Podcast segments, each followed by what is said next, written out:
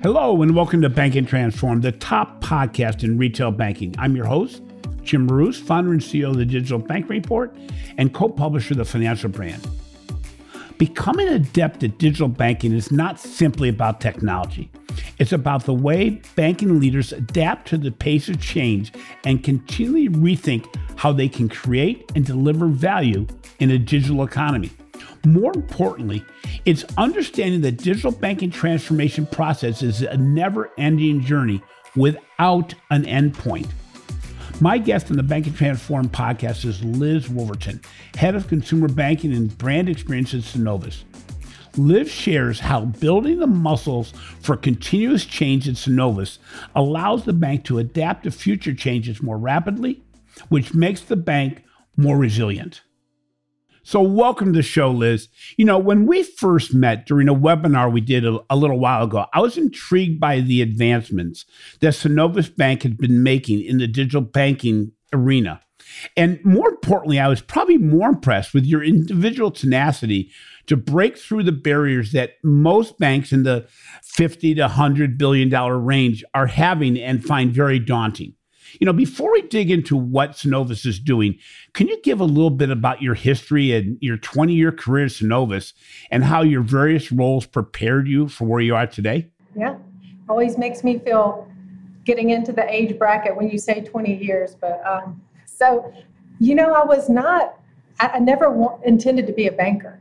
Um, I happened upon banking kind of just by circumstance. And um, I tell people it's because of, of diabetes and open toed shoes, which is interesting. But my dad actually um, was in bad health for a long time, and I wanted to move to Columbus to be near him and my family. And Synovus was a big company in um, Columbus. I didn't know much about Synovus at all. Uh, and I thought I had a few interviews set up, and I thought I'll entertain it because everybody keeps saying it's this great place to work, but it was banking. So I went in and I met a couple of people. I had a different energy, you know, when I went in the office, and I really liked it. And I thought, hmm, that's I didn't expect to to feel that way. I sort of was a courtesy sort of visit, and um, and I had a, a good couple of conversations. But then I started thinking, but this is banking. Like, am I going to be constrained? And the first woman that walked out to meet me had um, a cute skirt and open-toed shoes, and I said, I think I could I think I might be able to fit in here. It's not as buttoned up, you know, as I thought. uh, so um, that really led me in the company and the vibe. Quite frankly, I felt it when I when I first interviewed.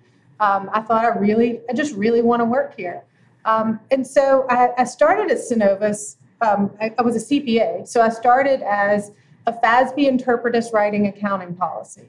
And that does not sound like a place that leads you to where you know I am today. But the very first job that I had, very first job I had was to implement this thing called SOX, Sarbanes Oxley. So it's new to banking, new to a company, and they said, hey, we want you to write the controls for the company. And I thought, well, they're either desperate or maybe a little crazy. But it really was a what I call baptism by fire. I mean, I had to get in, I had to know the company, I had to meet a lot of people. And I call that my first major opportunity. Some people would say it was a it was not a fun opportunity, but it really was an opportunity to get in and know the company in a very different way than I ever would have before if I was just looking for the next FASB and putting that into accounting policy. And I met so many people, and it sparked my interest in, you know, the really the coolness of what banking is and can do in people's lives. And and that led me quickly to want to get engaged in other efforts outside of what I was doing day to day in the bank. And I, I think my willingness to do that and my willingness to sort of put in sweat equity on different projects um, opened some doors to be involved in different things. So I, I went from this kind of microcosm of, of, of looking at accounting policy to really this broad perspective of looking at the bank. And I brought a different lens, right? I mean, I, I wasn't a banker, I questioned a lot of things, not in an accusatory way, sort of in a, huh, why do we do that, you know, kind of way. And why don't we look at it this way? And and I was young, younger at the time, and I wasn't, you know, real brazen, but um, I think it was a curiosity that was receptive to people. It, and, and so um, that again opened doors for me. In accounting, I, I was a natural part of a capital raise process, and that capital raise process during 2008 to 2010, you know, those were some tenuous times for us. I got in the trenches, and I was able to get in the trenches with some of our executive team at the time. I mean, we were, that was a tense time. And when you work in a tense time on some very important things for the company, um, you endear yourselves to each other. So again, I think that was an opportunity for me. I wasn't at the highest level there, but I was I was in it, and I was uh, you know 24/7 working with a team. And I think at that point in time, we did have we had a couple of situations where things could have gone not so good, and I think my feistiness, you know, came out. And I think people looked at me and said, maybe, well, she's not just curious. Maybe she's got a little fight in her. And again, that opened some opportunities um, for me. And finally, I would say one of the most interesting opportunities I had most recently to expand the way I look at the bank is to lead some of the inclusion and diversity efforts a few years ago. We didn't have a formal structure around that. We have always been a company with a great culture very embracing a culture of care. But that's not just what inclusion and diversity is. You know, that's it's it's much more than that. It's stretching the thinking beyond that. And so when I was asked to lead the effort, I thought, sort of like SOX I don't really have any experience here, but I'll look at it strategically. You know, why why is it important? And I really studied that and studied how you can think about progressing that journey, which is both individual and the company. You have to work on both those things at the same time. And it taught me a lot about how I needed to be looking at our customers in a way I never had before. So, I mean, it's just this potpourri of, of all these different things, Jim, that, that, that have affected the way that I think about the business. It really affected my ability to have a voice in the business. You know, sweat equity, you know, coming at it with a spirit of, you know, um, that not in it for me, in it for you know the progress of the company and the the, the customers has has has allowed me to be my voice to be you know heard. Um, but we have a great company um, that has embraced that too. So big big potpourri. You know, it's interesting, Liz, because I've gotten to know you over the last four to six weeks quite a bit, and and seen you look at different things in, in with a new lens. And one thing that's really impressive is it is very obvious that you you you're not a person to settle, but you're not a person necessarily to blow through walls. You you build consensus around your thought pattern. And you just brought up a lot of the examples and, and why that happened in your your career through Synovus. And it, and it's interesting you know, why you've been a change agent and why you've really tried to disrupt status quo at a legacy banking organization. And we can get into the whole gender situation as, as being a woman doing this is even more interesting in the dynamics. But what are some of the challenges that you faced over the years? Not not in a way that's negative, but what are some of the roadblocks you've seen and things that you've had to really deal with in this journey? Don't know that, and you you would agree. You and I have talked about this. I don't know that they're unique to me or unique to gender in all reasons. They're they're banking um, in general is an area that is averse to risk. It's an area that has had a very very kind of homogenous model over a long period of time. And like many industries, it's populated at the highest ends with people that have been in the industry a long time, where those things always were fruitful. And so when you have somebody, not just me, and by the way, I, I, feel like I'm talking about me, I have a number of peers at the company that share kind of similar philosophies. But when you introduce organisms into that um, into that business that say, "Hey, I know that's always worked, but why don't we look at it this way?" I think there's just always a challenge. So I, I would say the challenge that we that we've had as an industry, and so it's not unique to us, is is just the fact that things that were the old way always worked. And it wasn't until the crisis, I think, that things really got shook up. Listen, I look at the fact that, you know, I giggle about the whole work from home and the remote and how introducing that concept was I mean, it would have been a non starter. And then COVID hits. And it's an it happens on Monday. Yeah. It's an obvious yeah. thing to do. And so I look at things like the crisis that was a disruptor to the legacy thinking. I look at the fintechs and how they've come in, and I've never, I don't think we've ever taken on this like fear that they were going to drive us out of business, but you know, every, uh, an appreciation that they were going to shake up the way we needed to do things. So I think the biggest challenge I've had is success in the the success in the past, which is silly, and, and what caused it, and really this aversion to pace. So the aversion to pace in general, and I am not a patient person.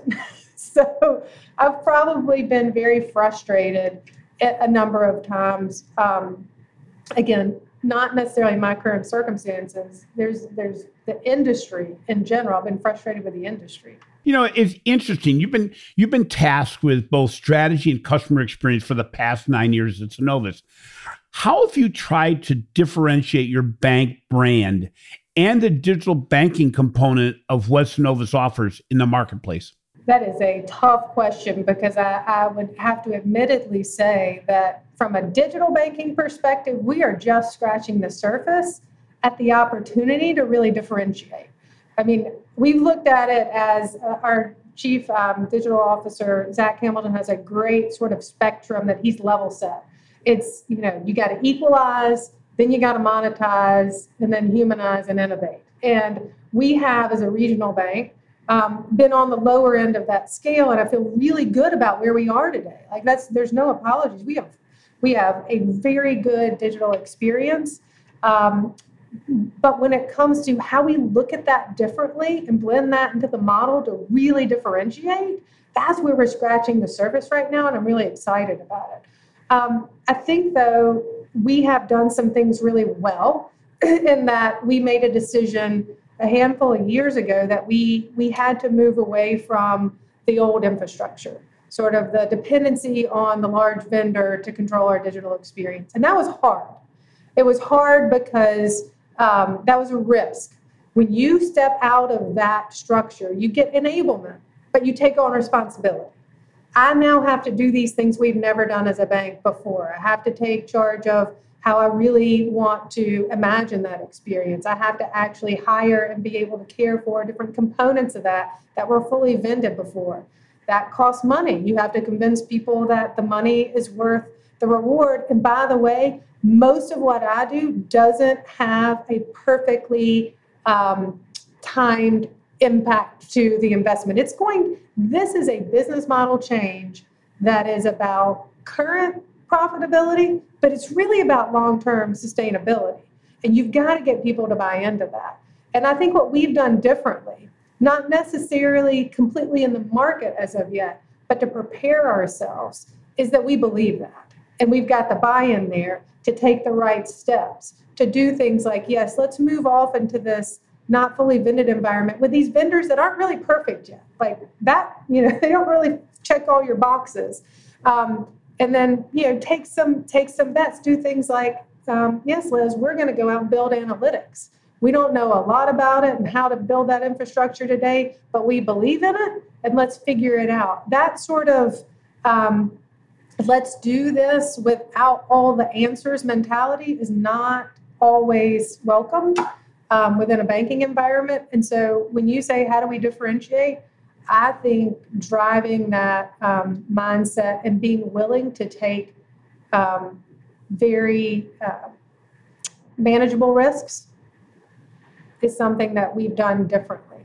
You know, it's interesting because you talk about the fact that, you know, moving a company and trying to make sure you're doing things at speed and scale in many cases means moving away from your your primary uh, platform provider and that's difficult sometimes to sell that internally where you're actually in many cases selling something internally that's taking it away from your core provider while your core provider keeps on saying they can do it that that takes a, a, a, leap of faith and it takes somebody to really manage and spearhead that in, engagement because you know the core providers can honestly do almost anything that any of these what i'll call secondary core uh, legacy uh, solution providers can do, but just not as well, not at scale, not at speed, and probably not giving you the attention that you deserve to to get to where you want to go. So, you know, I know that part of your digital journey has been to close branches. And and this is a process that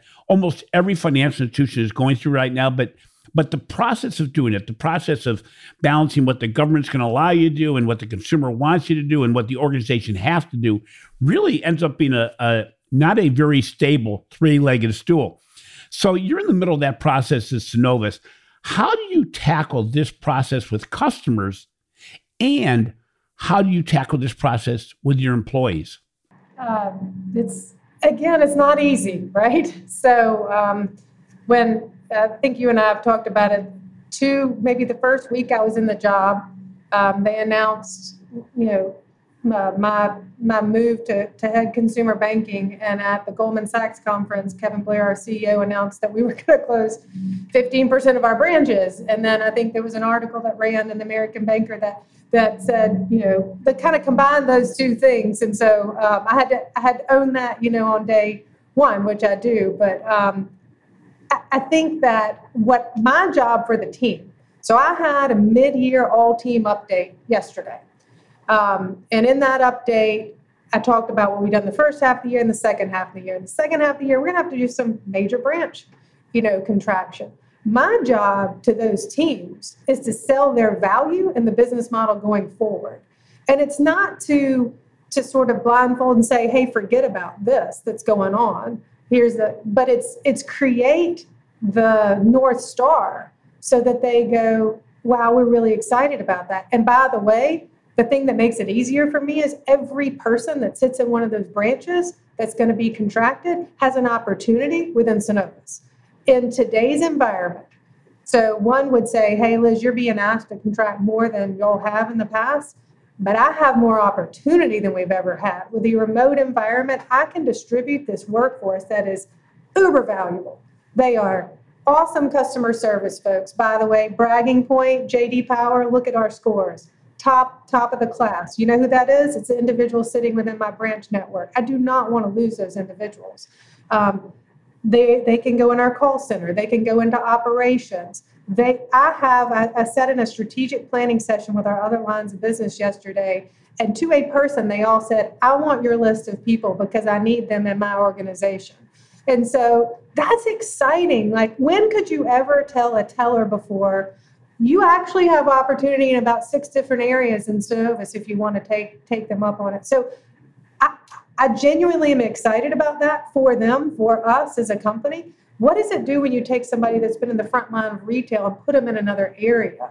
Like it actually expands and unifies, you know, the company in a different way as well. So I, I, I talk to them just like I'm talking to you right now. And I must have gotten 10 emails after that call about, wow, I am so, it, not one person said anything about, I can't believe we're doing XYZ. It was, I am so excited about where the consumer bank is going because it, it really is opportunistic. Now, for our customers, um, it's different.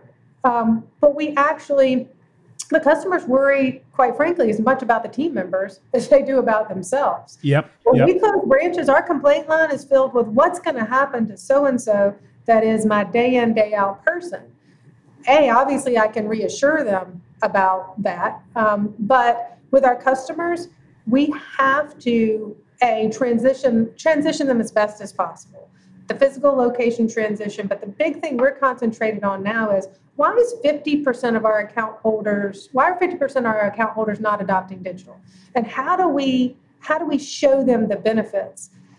You you've asked me before how do you get your branch team to buy into being digital ambassadors if it's replacing them?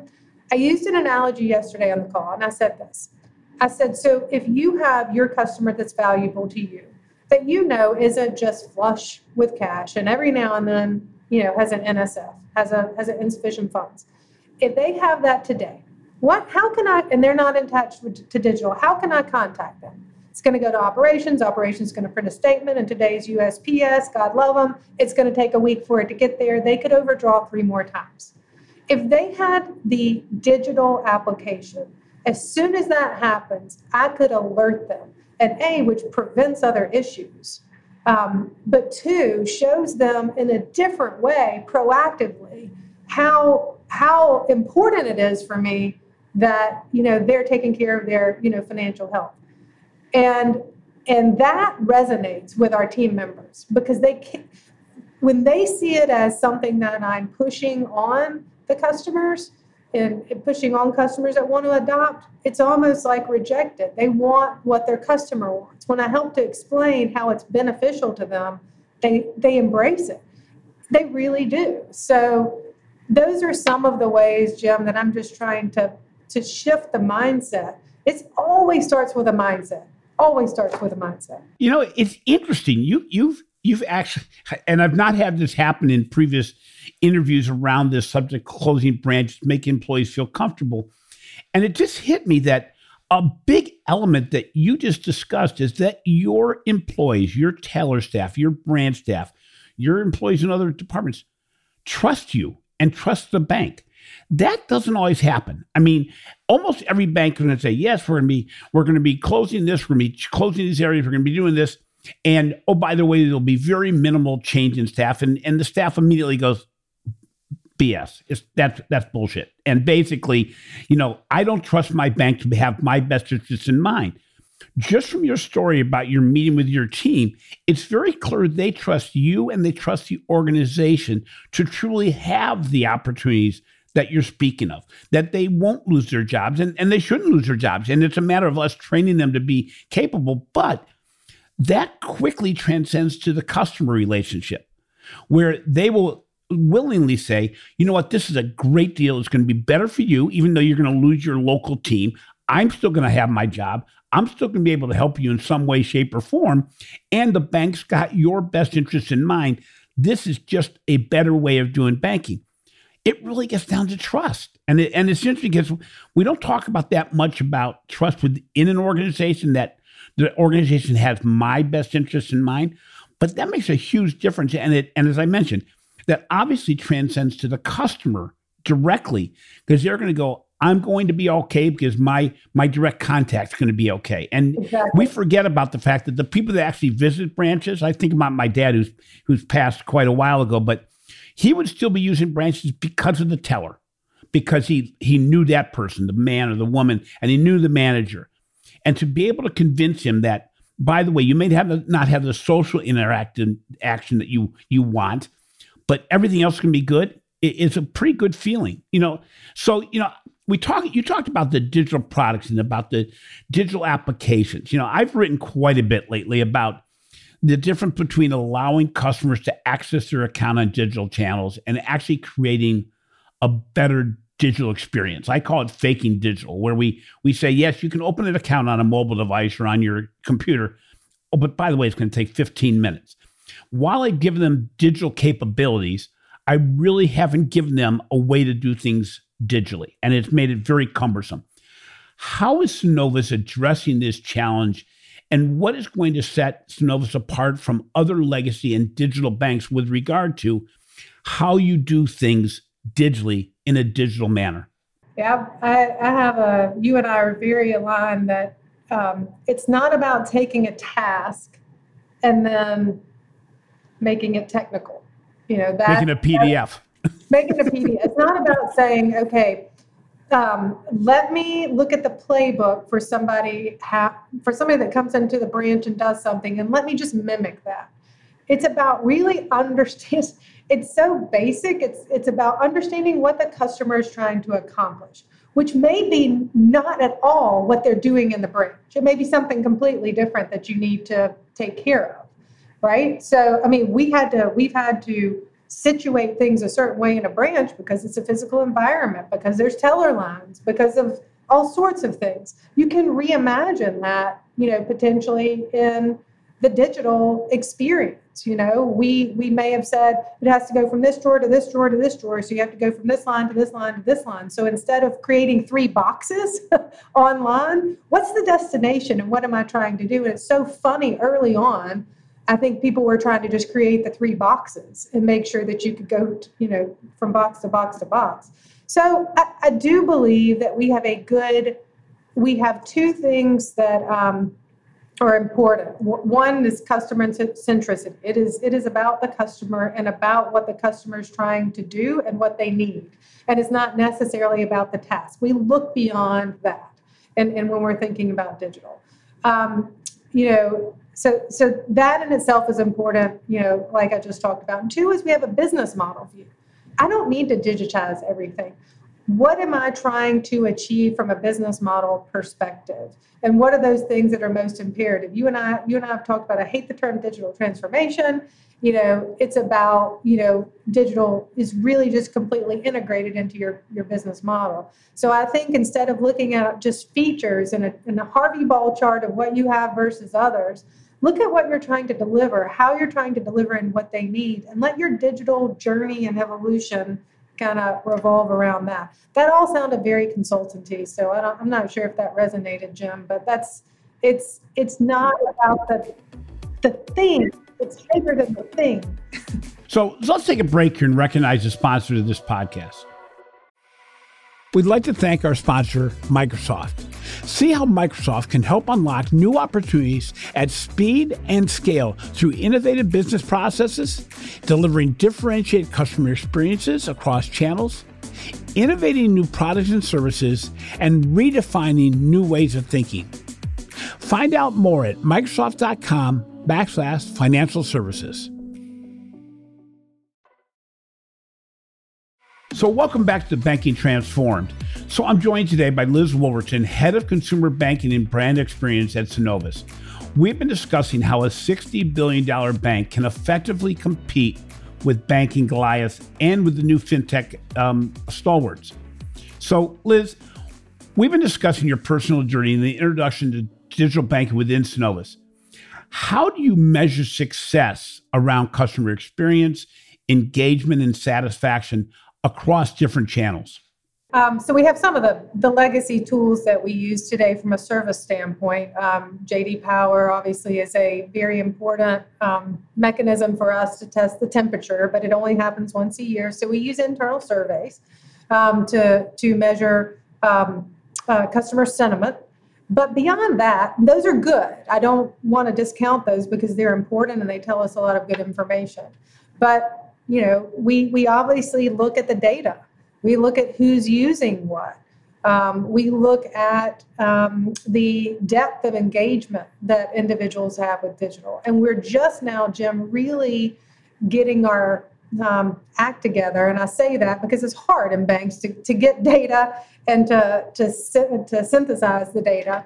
But we're beginning to look better behaviorally based on um, profiles and personas of individuals that tell us things that just the kind of what I call the superficial kind of tick marks don't tell you.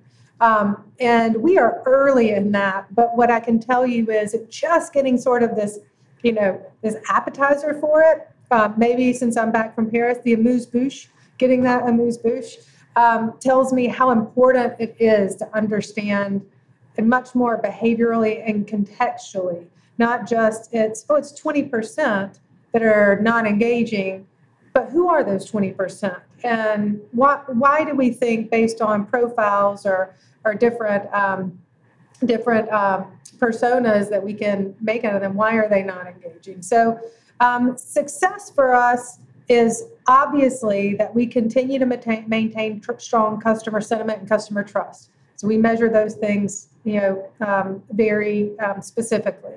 But beyond that, we have very specific targets. We don't target everything. Um, we right now are, um, from a success standpoint, we're targeting um, levels of engagement with certain features. Certain features, by the way, that reduce specifically dependency on the branch structure where we may be contracting those. Um, then we're looking at engagement with certain areas that we think are very important to target segments. So without without going down a, um, you know a playbook, it's it's some very obvious things that you do that are important fundamentally to our business, how people trust us and how they perceive our service. But then we look very specifically at data behind targeted areas that are important to our business and and business model. You know, it's interesting because you mentioned this, and, and yesterday we had an interview on regarding you know fund transfers and things like this nature, and and you know with digital banking, we have so many different ways to measure satisfaction beyond asking people if they're happy because you know, if somebody's unhappy, they've already left. So you get a kind of like a positive bias that happens when you're asking customers, "Are you okay with this?" Well, well, yeah, I'm, I'm there. But when you start to look at transfer of funds, when you look at what happens on a monthly basis, where do people take their funds out of Synovus or any bank and move it to someplace else?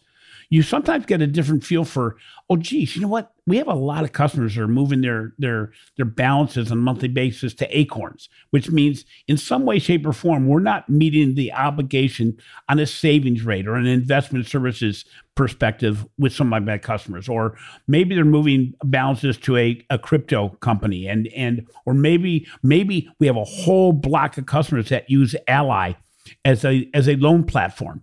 Well, geez, what does that tell us? So, you know, what what does that tell us beyond satisfaction? Which means how are they doing their banking? You know, it, it's in before digital, you never had that. Really, didn't have that capability unless you were scanning checks.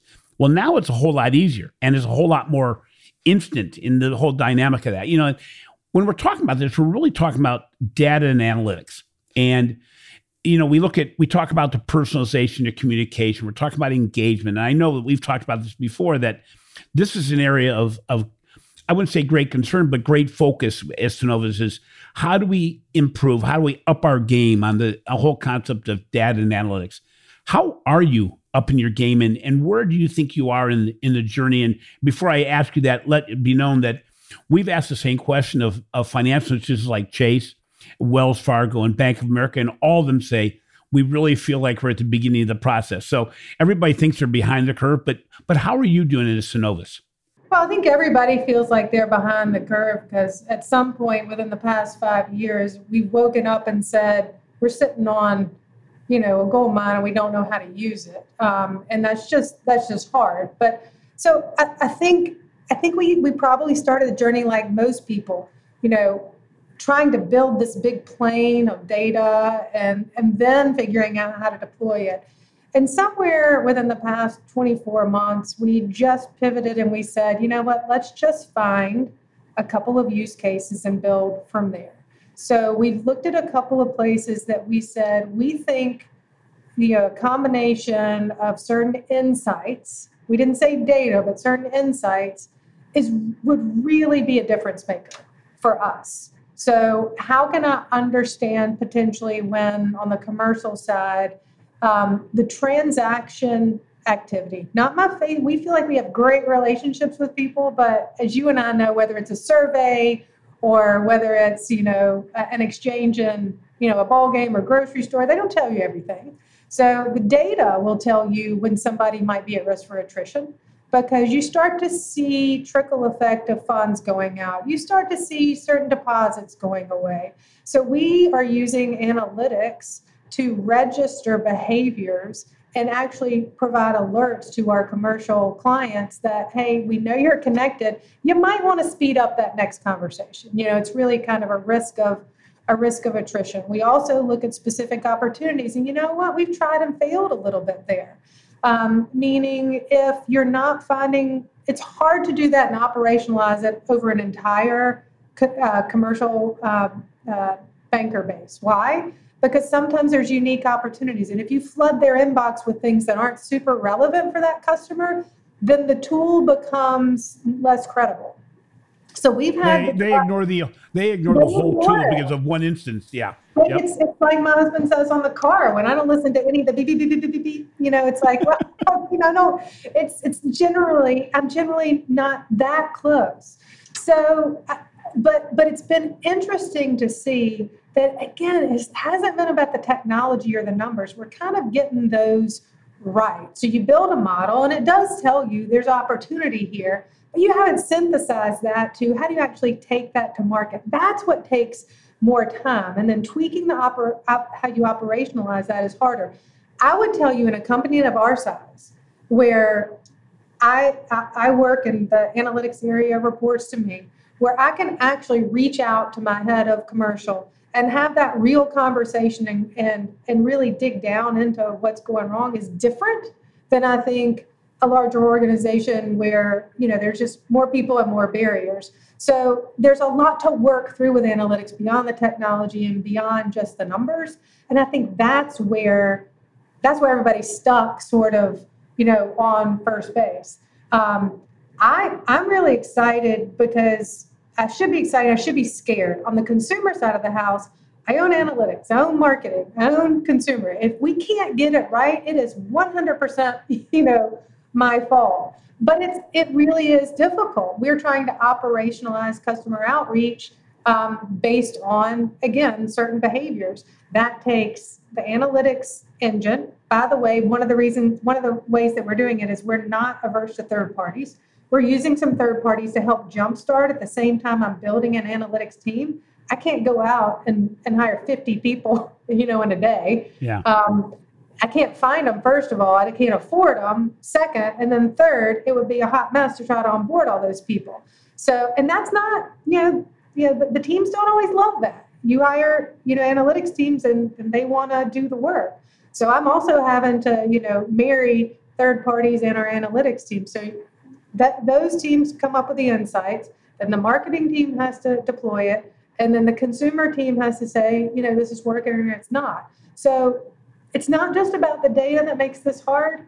It is an ecosystem that has to be developed. You know, it's interesting, and it's at a time when the consumer's expectations, based on everything else going on around us, is increasing just so significantly. You know, anybody who's used Hulu or Netflix or or buy things through Amazon or or uses uh, a Google Maps when they do uh, their uh, driving, you know, it's amazing how the expectations of the consumer as to what you can do has raised to the point of saying, well, why can't you tell me that I'm making a wrong decision with my finances? Why can't you help me along my journey? And you know, we're we're playing a game of catch up, as you said, and every financial institution is but those that at least illustrate to the consumer that they're working on their behalf, even in the littlest degree, will raise above the rest because most consumers go, eh, it's banks a utility, and we got to get out of that mode. So you mentioned a little bit about third party providers. You know the the importance of providing ongoing innovation and agility to address the speed of changes is often overlooked and and taken for granted maybe. How do you keep up with market changes that really impact the customer and their expectations? And how do you work with third party solution providers to maybe take some of these elements that you have to fix and fix them faster? When you say how you keep up, it's really interesting. I, I mentioned our executive team just had a full day kind of offsite, um, very early kind of strategic session. And one of the, uh, our CEO has some core tenets that he says this team has to adopt. And one of those core tenets is an outside in point of view.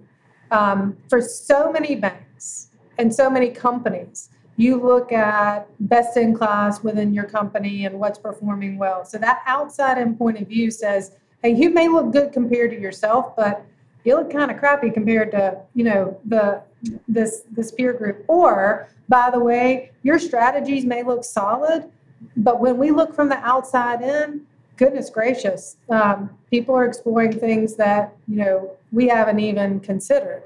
So I think one of the ways that you know we we keep up is that outside in point of view. The second thing is it is embracing sort of that innovative mindset, which means at a company it's not just one person. We literally teach a class right now to our leaders on innovation. I get I have the pleasure of they won't let me teach it, um, but I have the pleasure of introducing it. You know, when when it's taught. And the the nugget that I always say is, you are going to walk away today with the ability to innovate, and and we need you to. Like there is every day, you see, you think. It's sorry. There's three steps to innovation: you see, think, and do. Every day, you see and think. But the difference between non-innovators and innovators is the fact that some people take that third step and do. So I think those mindsets are important for us. And it, it, financially and with the technology, it's hard to keep up. I mean, we make hard decisions every day because you know, Zach Bishop is our head of technology. He's a great partner of ours. He came to the company, not mine, he came to the company a few years ago. Breath of fresh air. Modernization is his kind of heart and soul. Um, and by the way, since he's been here, Synovus has won three technology awards, which if you would have told anybody that like five years ago, he's won the Gonzo Banker Award for, you know, sort of most innovative modernized approach. Um, we just won top 10 technology companies in Georgia. In Georgia, do you know the technology companies, you know, in Georgia? yeah, exactly. But you get there from A, that mindset, and B, to keep up, you have to be willing. I, I'll just, I feel like a broken record to to think differently to you you have to be willing to partner. You have to be willing to look at where the puts and takes are in the financial model that will get you to the next step and the risk model that will get you to the next step. And it may be to veer out and do an add-on. Like we always said oh it's, everything has to be through one provider and streamline and that's the best path. Well that's it's not always the best path so, so uh, I don't know. It's hard, Jim. It really is hard. Well, you know, it, it it's interesting because we talk about it, and my team knows that it probably comes up in every single podcast. It gets back down to leadership. If your leadership of an organization does not embrace change as opposed to avoid change, if they rest on their laurels because they're making money as opposed to saying, we've got to march to the beat of a different drummer, if you don't have that disruptor or innovation mindset if you don't really take that throughout the whole organization. And honestly, the reason why you're on the podcast is I, was stunned by what was going on at Synovus and how much of it was because of the leadership that you provide, and obviously the leadership that's above you to allow you to provide it, and what your employees embrace. It's fun. The challenge is most financial institutions still do not have that mindset. They really hope that this boogeyman of fintech and boogeyman of inflation and everything else go away. And the reality is, you may still make money through all those different changes, but you won't be a viable financial institution in your customers' eyes or your employees' eyes, which makes it hard to hire and everything else. So, as we're wrapping this up today, what are your aspirations for Synovus over the next one to three years? And I hate to go any further than that because we've been we've proven to ourselves because of the pandemic that never never take it too far in the future because you don't know what's going to happen. But what are the aspirations that you have? Oh, they're big. they're big. And and if I can just speak to, I'll answer your question, I promise, but just speak to what you just said about leadership. Um, you know, what I get excited is this company's 135 years old, and it is a strong ship. I mean, it is it is well done in every way. And I look at a lot of the challenges instead of getting scared by them. And I also look at what we've done. I have seen this company over 20 years. When a hard task was put before it, the culture of the company is um, we're going to get through to the other side. I love it. You remember when you went on a bear hunt as a kid? You can't go over it, can't go uh, under it, can't got to right. go through it, got to go through it. Like so, we that's what we do, and so that spirit and the foundation and what I think is just the smarts and the mentality of this executive team tell me, I don't know how the heck we're going to get there, but I have confidence. And I think our team has confidence. That's that's a big, you know, that's a big difference maker. What I want is I want to make sure that we give Zach Bishop the money to modernize the stack. And it's hard. Like every day we're having to cut a little bit of that to keep, you know, to keep things moving. But we we've got to make we're going to make some you know big got to make some big strides in modernization because that is just going to be freedom for us as far as you know how we can then move with speed. So he's got a good roadmap, modernization. In three years, I hope to be much more progressed from an infrastructure standpoint. Um, I want to change the word transformation. I, I, I am committed to a metamorphosis within our retail delivery. And I say that because that's beautiful, right? I mean, you think about transformation, it can be a hot mess metamorphosis to me is like beautiful. And I want to see these teams and this company that has served, you know, our clients so well, just gracefully trans gracefully metamorphosize into um, something different happening in the market in the choreography between digital and human and that be embraced because of the benefits to the customer. So, you know, I want to see that. And then I want to see, continue to see our management team and our leadership teams improve as we have been doing the effectiveness of, you know, how we work together because the trickle down effect, you know, to the organization is is just massive. So, um, you know, beyond that, as a as a as a we're a sixty billion dollar bank today. Um, I think that number is going to get you know exceedingly bigger in the future, and uh, a lot of that's going to be on the organic growth. You know, not on um, you know the legacy type of traditional type of acquisition. I think we'll acquire. I think we'll acquire smaller and in the ways that'll be strategic to get better in the ways that you and I have talked about. Um, but there's ambition. Um, this company is going to continue to be strong, and I'm excited about it. You know, it's interesting. In the introduction, I mentioned that that at Synovus, you're building the muscles for continuous change, and that is a major, major hurdle. But it's got to be done over time. It's not something you can just turn a switch on. And and that's what's really interested me about your organization is that you know this has not been a short term process. So The way the organization is built and you're always fighting against the legacy successes because, as you mentioned, is a very strong organization with a legacy culture, been around for a long time and done very well. It would be so easy just to do banking as normal.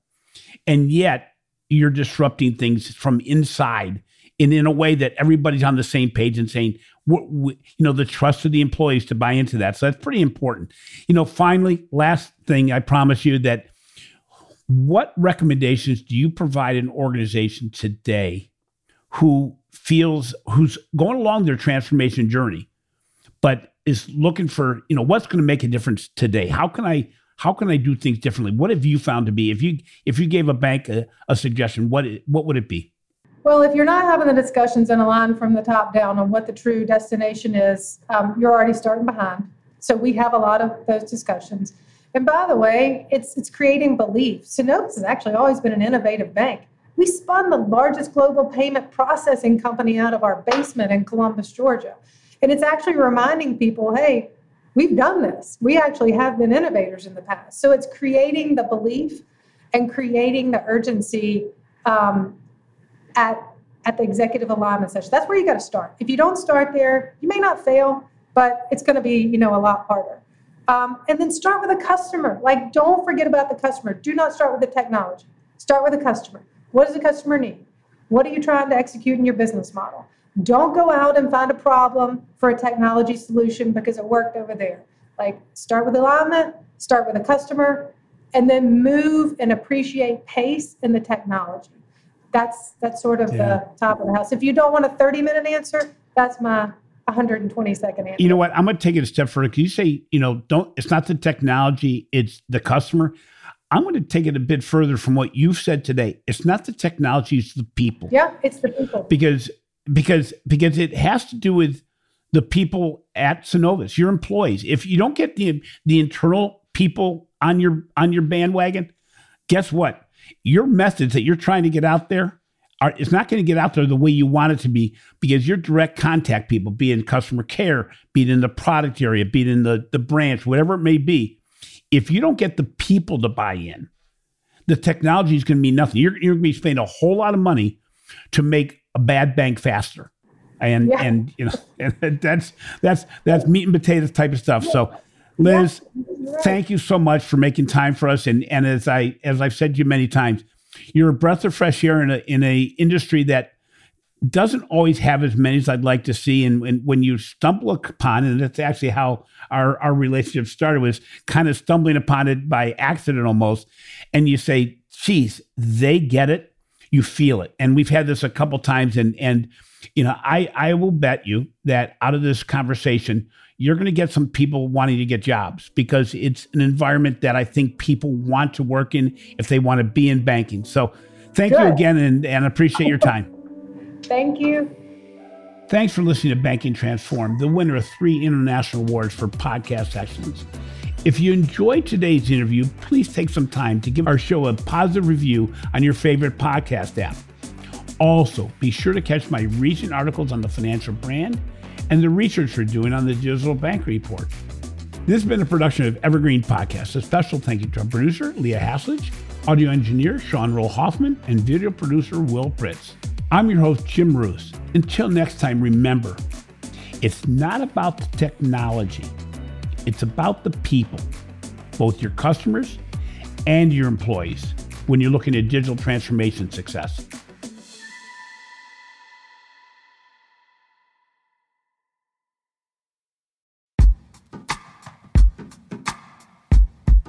The Jim Stroud podcast explores the discoveries and trends forming the future of our lives.